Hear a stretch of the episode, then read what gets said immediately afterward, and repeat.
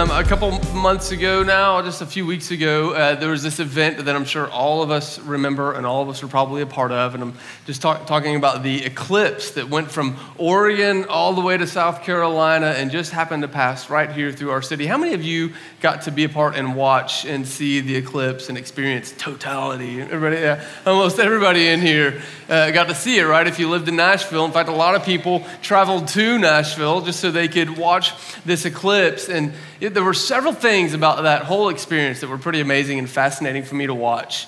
Uh, one of the things that struck me most immediately was how people prepared for this moment. I mean, I don't know if you saw, but people were, you know, weeks in advance were going to buy these special glasses so they could stare at the sun without, you know, scorching their retinas out, you know, and people were, were buying those like crazy. People were making plans. People were taking off of work. Schools were canceled. I don't know if you saw, but the highway even had signs over it, like telling you to prepare for alternate routes because they were anticipating huge traffic. And people had parties and had their friends over. I remember uh, Amy and my kids and I, we went to some friend's house in East Nashville and on my way over to their house, it was like almost every yard that I went by had at least two or three people in the front yard with their blankets, and some of them had parties, and they were just ready to watch this thing go down.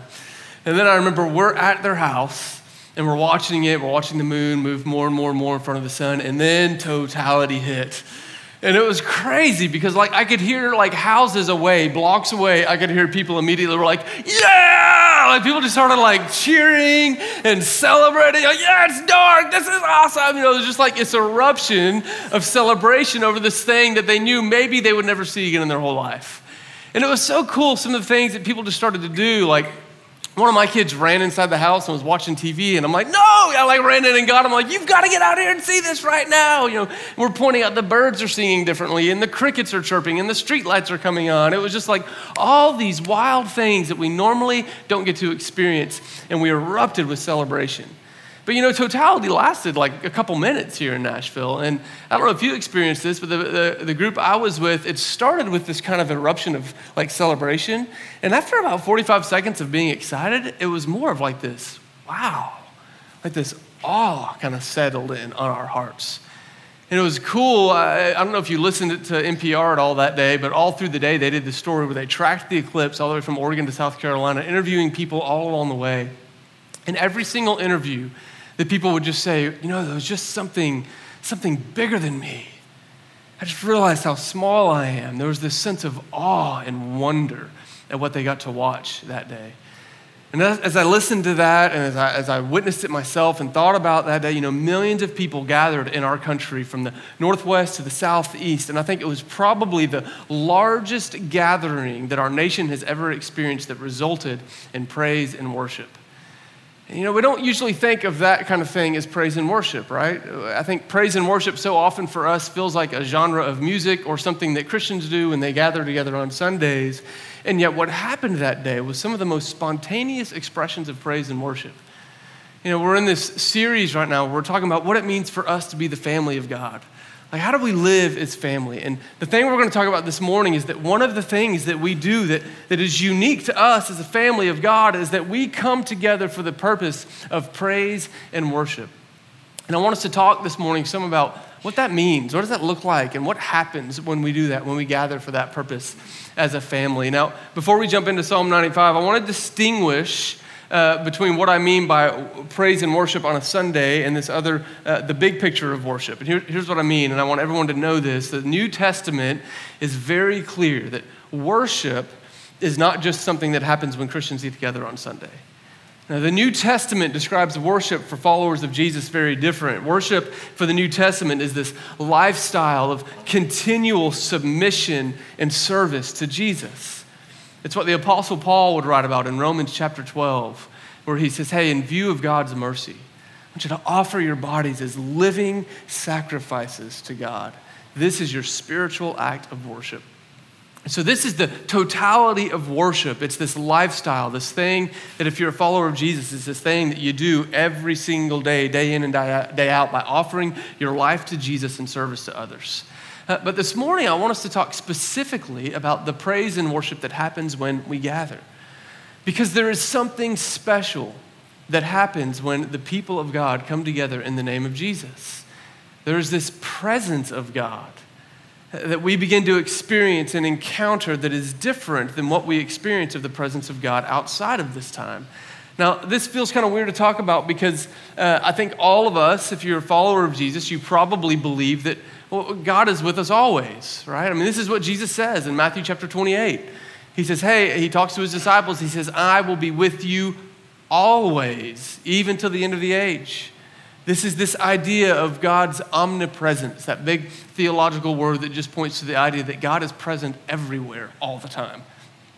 The psalmist in Psalm 139 says, Man, if I go up to the heavens, God, you're there. If I make my bed in the depths, you are there. If I rise on the wings of the dawn and settle on the far side of the sea, even there, I cannot hide from your presence. And so, this is a true reality about who God is, that He is everywhere. And yet, there's this other reality. In Matthew chapter 18, verse 20, Jesus looks at his followers and he says, Hey, wherever two or three or more are gathered in my name, then I am there with them. And we go, now, wait a minute, Jesus, you, you say you're with us always, and now you're saying when two or three of us are gathered, is it one or the other? And I think it's both. You see, there's this, there's this different kind of presence that we experience as the family of God when we gather in the name of Jesus. And that's what I'm talking about this morning this praise and worship that happens when we gather, gather and we begin to experience the presence of God in a different kind of way than what we experience in our day in and day out life. So let's look in Psalm 95. Psalm 95 is a picture of this gathering, of this praise and worship of the people of God. Uh, this is a description of the Israelites coming together for the purpose of praise and worship. Starting in verse 1, the psalmist writes, Come, let us sing for joy to the Lord. Let's shout, shout aloud to the rock of our salvation. Let's come before him. Let's come into his presence with thanksgiving and extol him with music and with song. For the Lord, he is the great God. He's the king above all gods. In his hand are the depths of the earth and the mountain peaks. They belong to his, him. The sea is his, for he made it, and his hands formed the dry land. Come let us bow down and worship.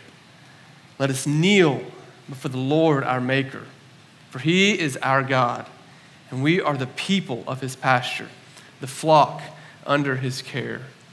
This is the word of the Lord out of Psalm 95. And so I think this passage captures kind of this flow of praise and worship in the people of God. So we gather together as God's family, and remember, something significant happens the, the presence of God, and it all starts with praise. You see this in Psalm 95. There's this invitation hey, come, let's come before the Lord. He says, let's, let's extol him. That means praise him. Let's, let's pour out, heap praise upon him with music and with song. And then verses three to five are a picture of what that praise looks like. It's just basic praise. I think we all understand praise in its nature because we all long for it for ourselves sometimes, right? But we also are familiar with giving praise. It doesn't just happen when we come together on Sunday. There are lots of places where it's appropriate and good that we praise other things, right? Uh, I think I have kids, you know, and every time my kids do something that, that lines up with how I'm trying to raise them, well, man, I, I love to praise them. I love to point out the good things that they're doing because it brings it out even more in them. If you're a teacher, you, you probably love to praise your students when they do a good job. If you're a coach, you love to praise your players when they do a good job. We, we love to praise our favorite athletes and we love to praise our favorite bands when they perform. You see, praise is simply this external communication of recognition. It is, it is to, to, to celebrate, to boast on someone. It is to point out the glory of someone, either to another person or to that someone. That's all praise is. It's very normal. We do it very regularly. And yet, what we're called to do when we gather here as God's family is to praise Him, to call out His goodness, to call out the characteristics of who He is, to call out the bigness of who He is, how He is more than we are, bigger than who we are. So, this is what the church has been doing for centuries. Uh, I think about in Acts chapter 2, the very beginning, the, the, birth of the church. At the end of that chapter, you have this picture of all these people that have just become followers of Jesus. And it says they were meeting together almost daily, breaking bread with one another and giving thanks with sincere hearts and praising God. And it said the Lord added to their number daily those who were being saved. You see, something was happening amongst them as they began to praise God and recognize Him for who He is with one another. Something significant was happening amongst them. I think we get insight into what it is that happens in the middle of praise when we look in Psalm chapter 22, verse 3. Psalm 22, 3 is this amazing picture of what happens when we praise God. The psalmist says it this way He says, Lord, he says, you are enthroned in the praises of your people. Some translations say it this way they say, the Lord dwells in the praises of his people. You see what's happening there? That when we come together as the family of God, and we begin to pour out praise unto God, we begin to recognize Him for who He is, that somehow, mysteriously, spiritually, He dwells in the midst of that praise. Just like when I praise my son when he does a good thing, I'm inviting that more out of him. It's like when we praise the Lord, we are saying, Lord, we recognize you for who you are, and we long for you to show us more of who you are. Praising God shows him that we understand where he belongs, that he belongs on the throne. And we're inviting him to dwell there right here in our midst. It's this amazing thing that happens when we come together to praise. It's not just an empty ritual. And so we come together and we praise and we heap glory upon God. And when we begin to praise, this is when worship begins to enter into the picture. See, we can praise a lot of things, but worship is reserved for the one true God. And worship is what happens. It's that moment when you're in the middle of praise or when you suddenly become aware of the presence of God and you're left speechless. And you're left with this sense of awe. Well, where praise is this external expression, worship is an encounter with God that results in a heart level response of humility, awe, reverence, and self sacrifice. You know, I think back to the eclipse. I think worship was that moment, whether people knew what they were worshiping or not. I think some people are misled. We know this is what the Bible tells us, right? That some people are misled into worshiping creation. Some people in that moment of realizing how small they were, it was this worshipful moment. But for us, as followers of Jesus, it's that moment where we begin to encounter the bigness, the goodness, the grace, the love of God, and we're just left going, oh, God, wow. Wow, you're so much bigger than me, so much better than me. The word worship itself, in the Hebrew and the Greek, it contains uh, the root for the word to bow down or to bend forward. This is why the tone changes in Psalm 95 when you get to verse 6. In verses 1 through 5, it's like this celebration, like pointing out who God is. It's like really joyful. And then you get to verse 6, and it's, Come, let us bow down let us bow down and worship. Let us kneel before the Lord our Maker, for He is our God and we are His people. Worship is this place where we begin to realize the bigness of God. And in the Bible, worship is almost always marked by sacrifice. This idea that there are things in my life that I would, I'm willing to let go of because I realize that God is the only thing I truly want to hold on to. Worship is that place where you suddenly aren't too concerned anymore about what everybody else around you is thinking about you. You're willing to sacrifice your reputation or your image. Worship is that place when the Lord calls us and convicts us to let go of financial resources or let go of convenience or comfort so that we can take hold of Him and His kingdom because our hearts are moved by the bigness and the greatness of who He is. That's worship, marked by humility and self sacrifice. And when the family of God comes together, like what we see in Psalm 95, when we come together to praise, and when we encounter Him and we respond with worship, some things begin to happen. God begins to move in our midst, and it is mysterious. Sometimes it's seeable, sometimes it's not. But the Lord begins to move, and I want to just draw our attention to a few of the things that God begins to do in our presence when we begin to worship and praise Him for who He is.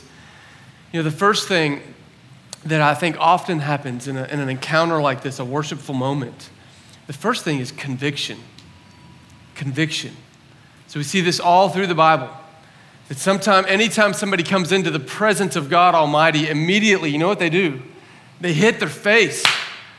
It's like they know, oh my goodness, Lord, I, I, I'm not worthy. Like you are so, it's like there's this, it's almost, the Bible calls it fear. Because God is so big, so glorious, that people are convicted of their own unworthiness to be in His presence. And so oftentimes that's what happens with us. And when we come before God is there's this level of conviction. You know, I, love the story of the prophet Isaiah. If you ever read his story in, in Isaiah chapter 6, Isaiah has this moment where he comes into a, a, an experience of praise and worship and an encounter with the living God. So in Isaiah 6, he gets a glimpse into heaven and he sees the Lord seated on the throne and he sees and hears angels like praising God. They're going, Holy, holy, holy is the Lord God Almighty. And Isaiah is just, he's wrecked with fear. He's like, Oh, he goes, Woe is me, Lord. Like, I'm not worthy to be in your presence. And he like bows down because Isaiah was convicted of his own sinfulness. He was convicted of his own brokenness in the presence of such a powerful God. But what I love in that story is that God doesn't leave Isaiah on his face. God doesn't say, Yeah, you're right, Isaiah, you better get yourself together right now. No, God sends this angel with, it's this weird, mysterious thing. It's a vision, right? It's not literal, but he sends this angel with a hot coal and he touches it on Isaiah's lips and he says, Don't be afraid. Don't be afraid. I've forgiven you of your sins. I have made you pure. I've made you holy. You can stand in my presence. You see, and this is one of the beautiful things that we as the family of God get to experience. When we come together to praise Him and to worship Him, we, we don't have to be afraid of conviction. You see, when the Lord begins to convict you of sin or things in your life that don't line up with Him in the middle of praise and worship, it's not because He wants to shame you or because He wants to make you feel guilty. No, he comes not with a hot coal, but he comes with a reminder of a cross and an empty tomb. And he says, Hey, you're convicted because I have more for you, and I have life for you, and there's forgiveness for you, and there's mercy for you, and there's grace for you. He says, If you will follow that conviction and bring it before me and just confess that to one another and to me, then I will heal you. There's forgiveness. All this happens as we praise and worship. Did you know that that's happening in the midst of our gatherings every Sunday? It's amazing when I look at what happens in our church sometimes. I, I, I love our church. I haven't been a part of very many ch- churches in my, t- in my life where, where during a time of praise and worship, people will readily and voluntarily walk up to a pastor and start confessing sin in their life.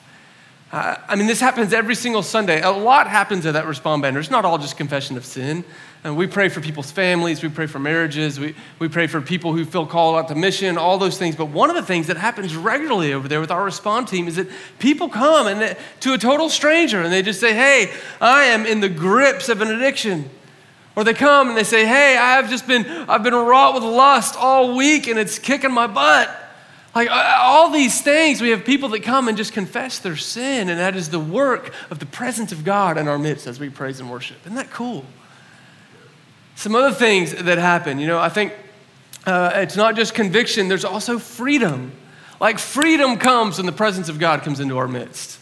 This is why Jesus, when he starts his ministry, uh, in Luke chapter 4, he stands up in the synagogue and he says, Hey, the Spirit of the living Lord is upon me. In other words, the presence of God is here, and he has anointed me to proclaim freedom for the captives and delivery for those who are oppressed. Because Jesus knew what Paul claimed in 2 Corinthians 3 when he said, Hey, the Lord is the Spirit, and where the Spirit of the Lord is, there is what? Freedom. Yes. Then when we praise and worship, we put God in his rightful place. And when God is in his rightful place, he convicts us, but yes, he also frees us from the very things that we've been convicted of. Isn't that amazing? I see this happen over and over again in our church family. It is so cool. I've seen people who have, been, who have been freed from addictions, people who have been freed from sins that have been in their life forever, people who have been freed from behaviors that they want to be done from, people that have been freed from spiritual oppression. I think about one night this happened at prayer gathering. We were worshiping and praising, and the presence of God was in the room. And, and if that sounds like weird language, let me just uh, the presence of God, like it is that thing that we sense, that we feel when we're here together. That's God's presence. And in the middle of prayer and, and worship uh, at prayer gathering one night, I got together with a group of people, and this young woman in the group just started sharing how she had been plagued with anxiety since she was five years old. It was just part of her life. And panic attacks were just the norm for her. And so uh, she asked if we could pray for her. And in the middle of praising and worshiping and praying for this young woman, uh, s- several people came around her, started praying for her. And I got to see her the following Sunday. She walks up to me with this huge smile on her face. And she says, I didn't have any anxiety all week. And I was like, Praise God. Because this is what happens when we come into God's presence is that he brings freedom. He frees us from the things that weigh on us, on our shoulders. He brings conviction but he also brings freedom and he also brings calling. That sometimes in the midst of praise and worship, God will call us into something. That He will call you into ministry. He will call you into mission. He will call you as you're ready to sacrifice because you've encountered Him. He'll say, Hey, okay, because you're ready, I want to send you. This is what happened to Isaiah in Isaiah chapter 6. Isaiah was convicted and the Lord freed him from his sin. And then he said, Who is going to go and tell the good news about who I am? And Isaiah said, Here, send me, I'll go. like, I'll go. He volunteered. And sometimes in the midst of praise and worship here on a Sunday, the Lord begins to call us into stuff. And sometimes he's calling you to something just right here in this moment. Like, I don't know if you've ever experienced this, but sometimes in the middle of praise and worship, you'll notice somebody else in the room who is either sitting alone or you'll notice somebody who is visibly shaken by what they're experiencing and by tears and crying. And sometimes the Lord is saying, Hey, hey, are you going to go? Like, I'm, I'm sending you to comfort your brother or your sister. Will you go pray for them? Will you go talk with them? Will you go be present with them? Sometimes He's calling us beyond these four walls. I just had a conversation last week with a young woman, and she came up to me and she said, Hey, several weeks ago, God called me just to go downtown and start playing worship music. And I was like, Really? She said, Yeah. And I said, Did you do it? She said, Yeah, I did it. It was kind of scary. But it was amazing. She went and she, all these unbelievers started coming to her, and she starts leading them in worship on the pedestrian bridge in downtown Nashville. And several of them were at church with her last week. And I'm like, wow, that is so cool. She responded to calling and she went, and the Lord began to use her because, in the midst of praise and worship, the Almighty God in His presence began to call her into something more in her life. So, see, we gather here. This is not a singing club. I mean, how weird would that be? We don't gather here for a club. We gather because when we praise, the presence of God comes into the room. And as we respond and worship, He begins to convict us and free us and call us. Now, we do this in a variety of ways. We praise and worship in a variety of ways. And it's not just singing, oh, that's important. I'm going to talk about that in a minute. But, we, you know, communion is praise and worship. Communion is remembering what Jesus has done for us and thanking Him and praising Him. Opening the Word and reading the Word of God is praising God and worshiping Him, praying for one another. All of these things are part of us praising and worshiping. And yet, there is also something deeply significant about our use of music in our time together. You know, if you grew up in church, coming into a room with like 600, 700 people and singing feels kind of normal to you because it's just what you've always done. But man, if you're new to Christianity, I mean, it is one of the weirdest things that we do. I mean, how many other situations are you, are, are you in outside of these walls where you get together with a group of friends and you just sit around and sing together? Like, it's just strange. I actually had this encounter one time when I lived in Canada. I had a guy, and if you do this, I'm sorry, I'm about to make fun of you, but um, this guy came up to me and he invited me to this singing night. Now, this guy was not a believer. He was not inviting me to a church gathering. And so I said, Well, what do you mean? He goes, Yeah, me and my family and some other people, we get together on Tuesday nights and we just sing songs together. I was like, like, what kind of song? You know, campfire songs, cowboy songs. I was just like, that's the weirdest thing I've heard in a while. Like, I never went. I didn't go with him. Maybe I should have. I should have gone and been a missionary, but I didn't go. You know, that's just kind of a weird thing. Like, people don't do that in our culture. And yet, we do that every Sunday. I remember talking with a man who became a follower of Jesus at our church. And I remember before he gave his life to Jesus, a friend was talking to him and said, Hey, how, how's that church thing going? What is that like? He said, It's actually been really good. You know, he's like, But man, you Christians sure do like to sing a lot. Like, what is the deal? Why do you sing so many songs? Well, I, I want to tell you a few things about music so we understand some of what's happening, why God has given us this gift of music. There's a sociologist by the name of uh, Bradford Keeney, um, and he's really well known in the marriage and family therapy world because he's done a ton of study on how people experience change in their lives. And Brad Keeney, he went and studied all these religions around the world, went to like every continent and all these countries, and he, he explored not just Christianity, but he looked at indigenous faiths, and he talked to shamans and to witch doctors, and he, he talked to Catholic priests, and he talked to uh, charismatic Christians and evangelical Christians. He talked to all these different faith styles to understand what they experience in their practice of their spirituality. And it was fascinating that one of the things that he discovered, I remember hearing him talk on this, he said, he said, you know, in all the different types of faiths that I looked at, there was only one thing that all of them had in common, one common thread to all of them. And it was their use of music in their spiritual practices. I'm going, wow, that's really fascinating.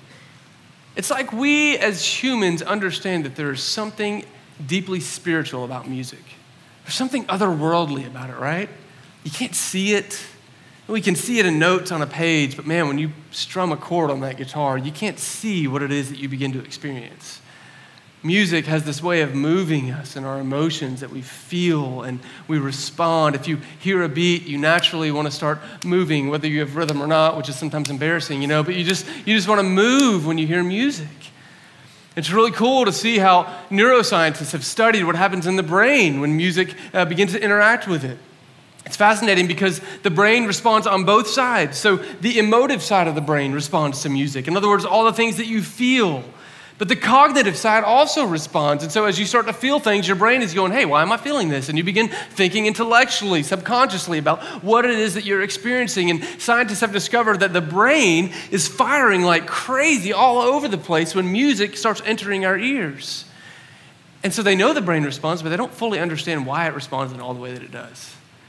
I just think it's so incredible that we serve a God who created us with this ability to, to be moved emotionally, spiritually, intellectually through this medium called music. It's God's gift to us. And so music moves us, but music goes far beyond just moving us. You know that music has, there's just something healing about it. There's all kinds of therapies involved with using music, but uh, you know, I think uh, music has this way of helping us reconcile the dissonance we feel with God sometimes. I'll tell you what I mean. Sometimes we come into this place and we know we're here to praise God, and yet the circumstances of our life leave us feeling and questioning whether or not we really can praise Him. Have you ever been there before? Where life feels heavy and feels draining, and you know I'm gathering with the church, I should be speaking about how good God is, but man, that feels so far from my experience right now. I was talking with my wife this week, and she reminded me about a specific moment in our lives when this happened. You know, about two years ago, a little over two years ago, we, um, we experienced the loss of three miscarriages in a row over the course of a year and a half. This was before our, our daughter was born, and we really wanted to have a third child, and just this feeling, this loss. And Amy was telling me this week, she remembers, I remember Sundays being with our family at Ethos, and specifically the song King of My Heart, where we sing this line of, You are good, you are good, oh Lord, you are good. And she said it was so hard for me to sing it. I knew it was true, I wanted it to be true, but man, my feelings didn't feel it. And yet there was something about sitting with the family of God and hearing her brothers and sisters almost singing those words for her that was deeply healing for her soul. She says she remembers the first time she was able to start singing them again, and it helped mend some of the brokenness and hurt that was there from the loss of three miscarriages. And so, music has this power when we do it together. The presence of God comes in, and it is healing. But music also, very practically, is a helpful teacher. Have you ever noticed that, like, when you learn lyrics to a song, man, they're just stuck in your head? Have you ever heard a song for the first time in like eight years and somehow you're like singing along and you just know the words? You're like, how in the world? Like, I can't remember anything, but I remember the words of this random song that I heard when I was in sixth grade. Like, it's so strange. Music has this power to help imprint things onto our brains. This is why the Israelites used music so much to pass on the story of what God had been doing in their community. This is why the story of the Exodus, if you read through Psalms over and over again, you'll see the story of God bringing the Israelites out of Egypt. And they put all that to music so they could pass it on from one generation to the next. So we come together as a family. And when we gather, we praise and we experience the presence and we worship and we experience freedom and conviction and calling and there's healing. All of these things are happening every single Sunday when we gather in this place. It's a beautiful thing. So much more than just a random gathering of people singing songs. So here's what I want us to do with this. Um, one, I want us just to continue doing what we're doing. Yeah, I, I don't know if you've felt this or noticed this, but over the past several weeks or months, I've just had this real sense that God is moving us in some unique ways. And I've seen so many of you stepping into that, like open handedly, going, okay, God, what, what do you have? You know? Uh, I want us to keep doing that. But one of the things that I want us to try to do is just to be prepared when we come here. You know, think about the eclipse and how much preparation people put into being ready to capture that moment. I just want to encourage us what are you doing to prepare your heart to come in here and experience the presence of God? Sometimes it is making a choice to believe even though it feels hard. You're preparing yourself to be able to praise. Sometimes it's just showing up. Sometimes it's showing up ready to give because you know you're in a good place and there's going to be other people that need to be encouraged. But I just want to encourage us let's be prepared when we show up here on Sunday that we're prepared to have an encounter with the living God. Second, I really want to encourage us to be open to, to new or different manifestations of God's presence amongst us. Uh, you know, a couple weeks ago, I got up here and I preached about uh, the gifts of the Spirit, and we talked about some things that probably made some of us uncomfortable or, or, or a little nervous or whatever. And I just, I just want to encourage us like, God is always going to give us exactly what we need. The question is, are we ready to experience whatever He has for us? You know, I think that God longs to start pouring out manifestations of His presence through different gifts, whether that be, uh, whether that be words of knowledge or gifts of, of prophetic words for one another, or that's praying in tongues for somebody, or if it's, you know, a gift of healing, or if it's whatever kind of gift the Lord wants to give us in this presence. I want to just encourage us that, man, God, everything He longs to give us is so good. It's good. And so we'll be open to whatever kind of manifestations He wants to give us. So prepare be open to the manifestation of his presence amongst us. And then the third thing, uh, and then we'll, we'll, we'll head out to communion after this. The third thing is just will we be sensitive to the leading of the Spirit? Man, I just want to encourage you. Like, there are going to be moments in the middle of praise and worship where the Lord begins to lead you to do something that might make you feel uncomfortable. You know, some of you, you'll be in the middle of praise and you're singing, but you're standing and you're your, your brain is going, hey, I want you to celebrate this. And you're like, okay, I don't know what that means. And the Lord will go, hey, you can start, just raise your hands to me. And for some of you, that first step will just be doing this. Okay, Lord, I'm right here. I'm praising you. Like, if that's where you are, that's great. That's a step. Sometimes he will say, Hey, you're celebrating me. What are you doing? You celebrate. Oh, I clap. And so he's going to be saying, Okay, clap. And you're going, But nobody else is clapping. He's like, It's okay. I want you to clap. And when he does that, I want you just to feel free to clap. Let's celebrate who God is. Some of you will feel like you need to jump, and that's okay. I want you to jump. Some of you will be moved to dance, and that's okay. You could dance. You know that David in the Old Testament, man after God's own heart, that he danced with all his might before the presence of God. And some people said, Oh, David, you look so undignified. He said, Hey, I'd become even more undignified than this if it was to draw attention to the glory of my God. And so some of you may be moved and led to dance in the middle of our time together. And you're going, man, that'll be embarrassing. Well, remember this whole, remember sacrifice, right? Sacrifice. You're willing to let go of your own image and your own reputation. So let's be led to do that. These are all external expressions of praise, right? But sometimes, some of you are going to be led inwardly. And this is good too. Sometimes in the middle of praise and worship, the Spirit will come to you and He'll say, Hey, I, I want you to get quiet and listen to me. Sometimes He will have you reflect on things that you've heard in the sermon or a lyric that you've said just four times and it lands in your heart in a new kind of way. And the Spirit is saying, Hey, I want you just to sit down and let the weight of that rest on your soul in silence while everybody else keeps praising and worshiping. Will we do that? Will we respond? Will we be sensitive to how the Spirit's leading us to one another? And He may also lead you to each other. So during the time of communion, He may lead you to pray for someone. He may lead you to go worship beside someone. I want us to come prepared to be open to whatever manifestation of the presence of God He wants to give us and to be sensitive and responsive to His leading amongst us. And as we do this, man, I promise you, we will continue to grow as the family of God, experiencing our Father God in new and beautiful ways, all for His glory, so that His glory can fill the earth. I love you all very much. Uh, right now, what we're going to do is what we do every Sunday. I'm going to pray. We're going to go to communion, and that is praise and worship as we remember Jesus. Will's going to come up and lead us in some songs, and we're going to praise and worship with our voices and with our bodies, and we're going to celebrate. Let's be a family that is marked by praise and worship and by the presence of the living God. Father God, I come to you right now, and I know that you are here. And I, I thank you, Lord, for the many ways that you have shown me that. I thank you for the, the longtime Christians who come and grab me and say, wow, there's just there's something going on here. Lord, I praise you for the people who are far from you that I've had conversations with that come and say, man, I, I need what I need what you people have. There's something here. God, I give you all glory. That is you in our midst, and we praise you for that. Lord, we just invite you to continue to be here with us as we move to communion, this reminder of the body and the blood of Jesus through which you give us freedom. Would you help us to praise you in that? And Lord, would you be here in our midst as we sing, as we worship, as we celebrate who you are, God? We love you, Father. Thank you for the gift of your presence. It's in the name of Jesus I pray. Amen.